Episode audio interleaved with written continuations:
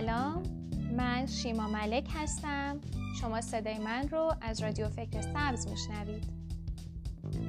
در این سری پادکست ها ما یکی از کتاب های معروف کتاب مدیریت برنامه ریزی اثر برایان تریسی رو می‌خونیم.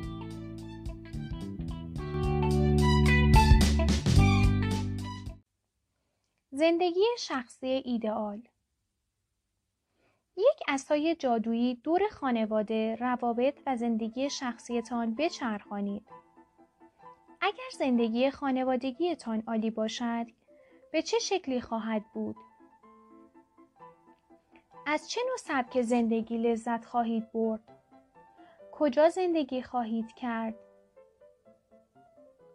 زمانتان را چگونه با اعضای خانواده میگذرانید؟ اگر مجرد هستید بهترین نوع رابطه را برای خود تعریف کنید. فرد رویاهایتان را همراه با تمام ویژگی ها و خصوصیاتش بنویسید. آنگاه شگفت زده خواهید شد از اینکه فرد رویاهایتان را به سرعت پیدا خواهید کرد. اگر زندگی شخصیتان از هر نظر عالی باشد دوست دارید چطور زمانتان را برای خانواده صرف کنید؟ از چه مکانهایی دیدن خواهید کرد؟ هیچ محدودیتی را متصور نشوید. اگر وضع سلامت شما در بهترین حالت بود چه تفاوتی با وضعیت کنونیتان داشتید؟ چه ورزشی می داشتید اندامتان چطور بود؟ چه غذاهایی میخوردید؟ هر روز و هر هفته چه فعالیت های ورزشی را انجام می‌دادید؟ و سرانجام اگر زندگی مالیتان در اوج خود بود چقدر دارایی می داشتید؟ چه مقدار پول را برای سرمایه گذاری و رویش کار انتخاب می کردید؟ هرچه وضوح بیشتری در پاسخهای خود به این سوالات داشته باشید تصمیم گیری در خصوص مقصد و تعیین برنامه پرواز آسانتر خواهد شد. استقلال مالی در اینجا تمرین ساده ای را با هم می بینیم.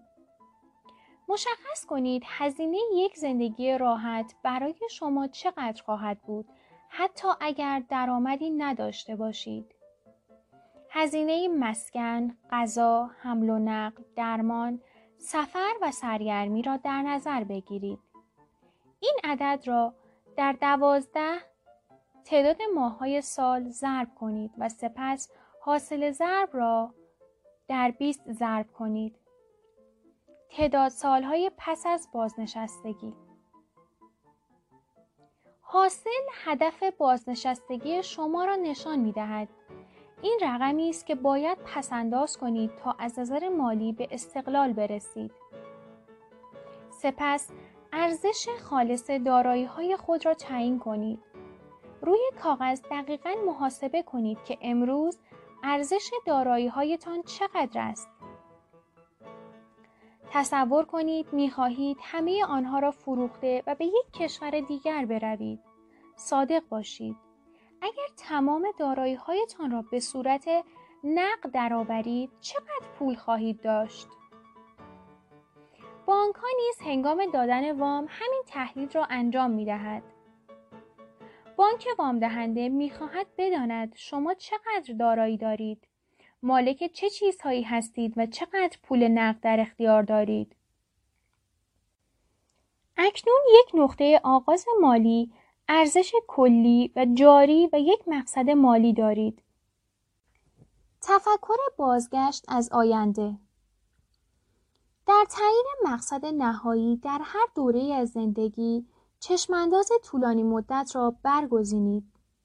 این تکنیک که بیشتر افراد موفق در تمام حوزه به کار برده اند مسلزم این است که چندین سال پیش روی خود را ببینید و تعیین کنید در انتهای این دوره کجا خواهید بود. سپس تفکر بازگشت از آینده را تمرین کنید. در تخیلاتتان از یک نقطه مناسب در آینده به جایی بنگرید که اکنون هستید.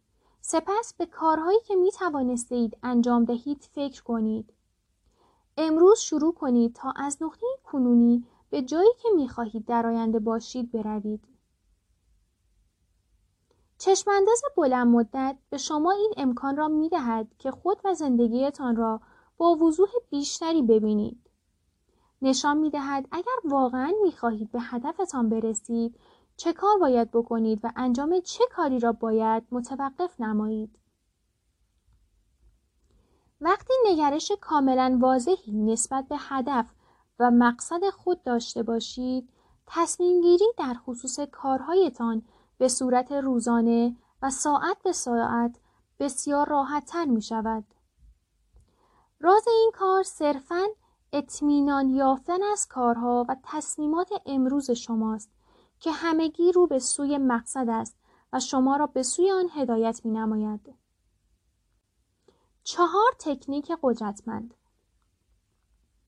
در تعیین هدف می توانید از چهار تکنیک ویژه برای شتاب بخشیدن به پیشرفت و افزایش احتمال دستیابی به هدف در زمان مقرر استفاده کنید.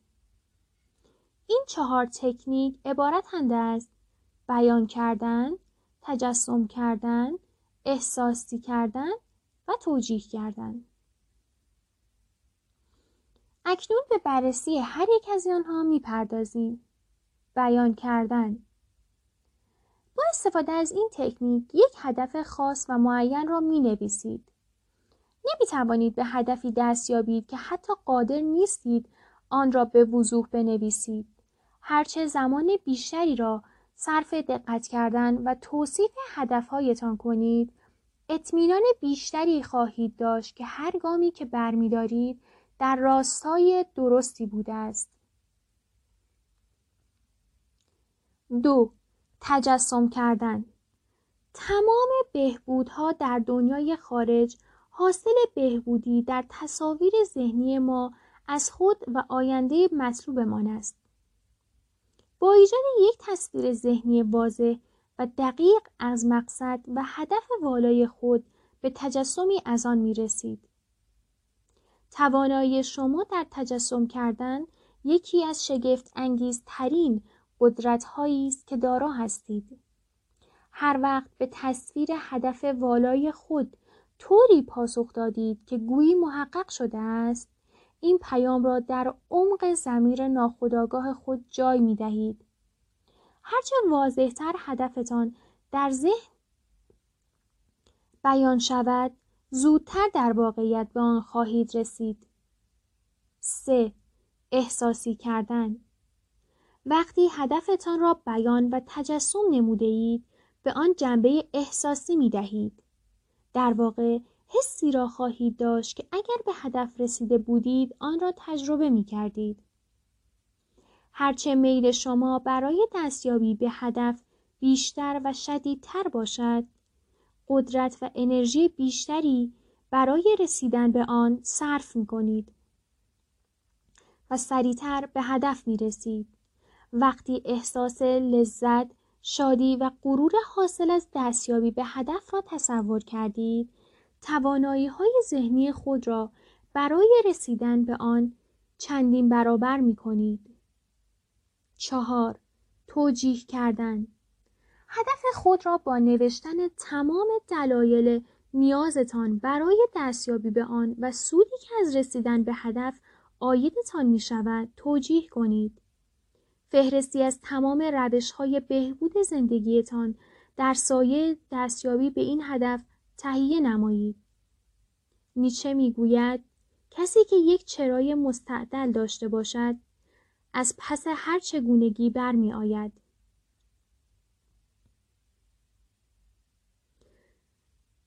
یا به عبارتی هر وقت چرای زندگی خود را فهمیدید به چگونگی آن نیز پی خواهید برد. دلایل مانند سوخت برای کوره هستند. هرچه دلایل شما برای رسیدن به هدف بیشتر باشد، مصممتر و با انگیزه تر خواهید بود. هرچه دلایلتان بیشتر باشد، در مواجهه با هر نوع مشکلی سماجت بیشتری خواهید داشت. هرچه دلایلتان بیشتر باشد احتمال اینکه در راه رسیدن به مقصد بدون توقف به پیش بروید بیشتر خواهد بود. هدف را باورپذیر کنید. یک نکته مهم اطمینان یابید که اهدافتان باورپذیر و واقع گرایانه است. ناپل اونهیل می‌گوید انسان می‌تواند هرچه را که در ذهن خود تصور کند به دست آورد. وقتی در خصوص مقصد آیندهتان تصمیم گیری می کنید هدفتان باید واقع گرایانه باشد باید چیزی باشد که ذهنتان بتواند به آن بپردازد چیزی که شما را به چالش بکشد اما در عین حال اطمینان داشته باشید که به آن دست خواهید یافت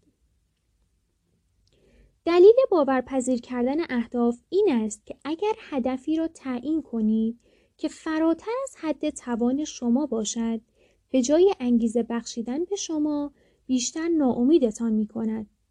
اگر اهدافی متعالی برای خود انتخاب کنید زمیر ناخداگاه انگیزه شما را متوقف می نماید. اگر نتوانید در زمیر ناخداگاه خود این باور را داشته باشید نمی توانید به هدف برسید. هیچ یک از توانایی های ذهنیتان برای دستیابی به هدف به شما کمک نخواهد کرد. تنها مدتی با انگیزه و هیجان زده خواهید بود اما به محض اینکه در راه رسیدن به هدف به مشکلی بر بخورید جرأت خود را از دست داده و دست از کار می کشید.